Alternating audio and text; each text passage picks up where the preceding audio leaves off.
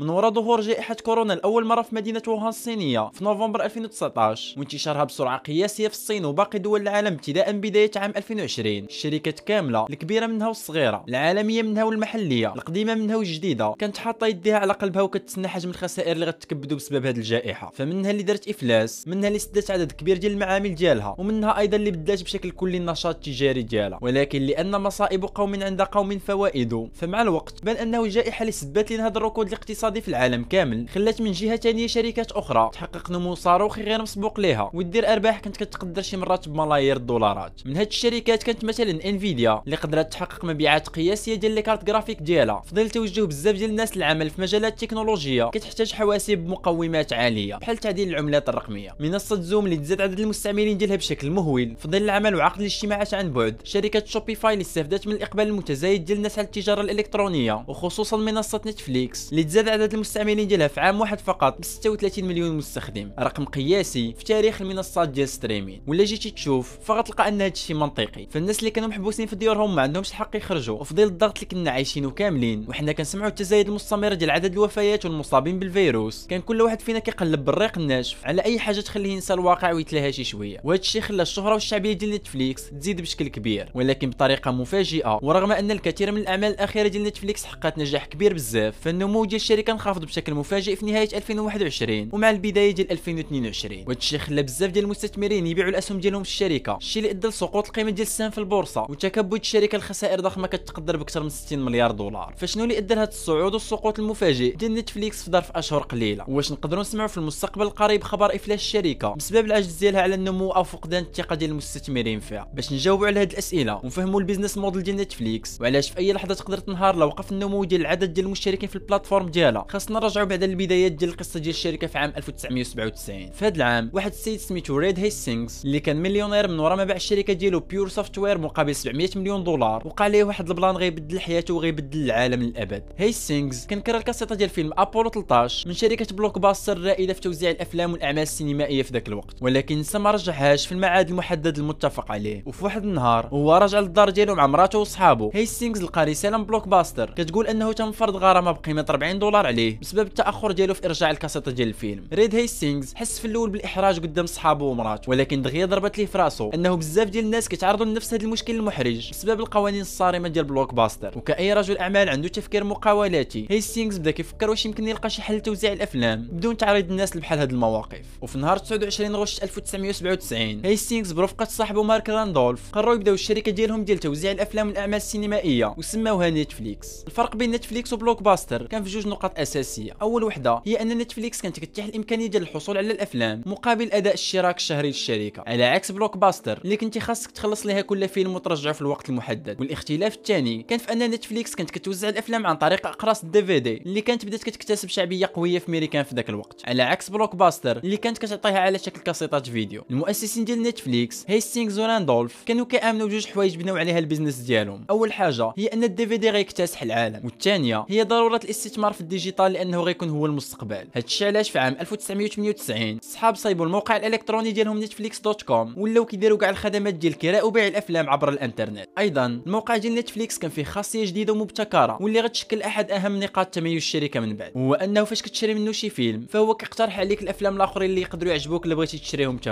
الخبرة ديال هيستينغز في ال marketing ولو السوق خلى نتفليكس تشهر بسرعة كبيرة حتى قبل الإطلاق ديال الموقع ديالها. هادشي علاش 48 ساعة فقط من وراء إطلاق الموقع. المؤسسين لقاو راسهم مضطرين يشريو serveur جديد بسبب الإقبال الكبير والقياسي عليه. أيضا العلاقات القوية اللي دارها هيستينغز في عالم الأعمال وال business خلاه يدير شراكات مع شركات كبار من أمثال HP سوني وتوشيبا على أساس أنهم يسوقوا للشركات ديال نتفليكس لل fr: clients ديالهم اللي كيشريو أجهزة DVD. وفي عام 1999 أي عامين فقط وراء التأسيس ديال الشركة قدروا يجيبوا استثمار بقيمة 30 مليون دولار من عند المجموعة الاستثمارية Groupe Arnault الشيء اللي خلاهم يبداو يحققوا الأحلام والإبداعات ديالهم كلها في نتفليكس. في نفس العام نتفليكس قدرت توصل لمعدل 10000 commandes الاقراص ال DVD ديالها في كل نهار بحجم تعاملات فات 5 مليون دولار. ولكن في هذا الوقت نتفليكس كانوا عندها جوج ديال المشاكل كتهدد الوجود ديالها في السوق. أول مشكل هو أنها ما كانتش كتحقق أرباح. فكما يمكن لك تخيل الهدف ديال أي شركة هي أنها تحقق أرباح. والهدف من تأسيس نتفليكس طبعا كان هو أنها حتى هي تحقق أرباح. ولكن المؤسسين ديال نتفليكس في الثلاث سنين الأولى ديالهم كاملة ورغم حجم المعاملات الضخم اللي كانوا كيحققوه فهم في الآخر ديال العام كانوا كيخرجوا خاسرين من الناحية المالية لأنهم كانوا كيخسروا كاع الفلوس اللي كيربحوهم في تطوير الشركة وشراء الحقوق ديال الاعمال جداد باش يبيعوهم. والمشكل الشكل الثاني كان هو بلوك باستر فرغم أن نتفليكس كانت أكثر ابداعا وأسرع نموا فبلوك باستر كانت شركة ضخمة عندها أكثر من 60 ألف موظف و8000 متجر في الولايات المتحدة كاملة. وكان من الواضح انه مع نجاح الفكرة ديال نتفليكس. فبلوك باستر غدير بحالها وغتقدر تقصيها من السوق بفضل الإمكانيات الكبيرة ديالها اللي كتفوق نتفليكس. وخوفا من أن هذا الشيء يوقع. المدراء ديال نتفليكس قرروا هما براسهم يمشوا عند بلوك باستر في عام 2000 ويقترحوا عليها أنهم يدمجوا الشركتين ديالهم تحت اسم بلوك باستر. على أساس أن بلوك باستر تستثمر في شراء وإنتاج أعمال أكثر ونتفليكس تسوق هذه الأعمال عبر الانترنت بالطريقة المميزة ديالها. جون انتيوكو المدير التنفيذي ديال بلوك باستر في ذاك الوقت بدأ كيضحك على هذا الاقتراح وقال شكون هاد نتفليكس اللي باغيين نتشاركوا ويسوقوا المنتوجات ديالنا؟ وهما ما قادرينش يحققوا أرباح من ال business الخاص ديالهم. نتفليكس في هذا الوقت لقات راسها في وضعية صعبة من كاع النواحي. فمن جهة ما كانتش قادرة تحقق أرباح والخسائر ديالها كانت كتجاوز 50 مليون دولار. ومن جهة أخرى الاعتقاد اللي كان باني عليه ال business ديالهم في الأول بأن ال DVD غيكتسح ميريكان كان كيبان بحال عمرو غيوقع لأن التطور ديال المبيعات ديال أجهزة ال DVD كان ثقيل بزاف. ولكن هيستينغز بقى مامن ومتيقن بأنه عاجلا أو اجلا ال DVD غيكتسح سوق أجهزة الفيديو. والهم الوحيد ديالو كان هو أنه يحافظ على شركته نتفليكس على قيد الحياة حتى الوقت اللي غيوقع فيه هذا الشيء. وفي عام 2001 الحظ والقدر غيلعبوا مع نتفليكس بالطريقة اللي حتى واحد ما كان يقدر يتخيلها. فمن غير أن الثمن ديال أجهزة ال DVD هبط بشكل كبير بزاف الشيء اللي خلى عدد كبير ديال الناس يشريوه. في الأحداث الإرهابية ديال 11 سبتمبر من نفس العام خلات بنادم خايف يخرج من الدار لمدة طويلة. وبالتالي كما وقع لنا في الجائحة ديال كورونا. الناس اللي كانوا باغيين أي طريقة باش ينساو الخوف والقلق ديالهم بلا ما يخرجوا من الدار.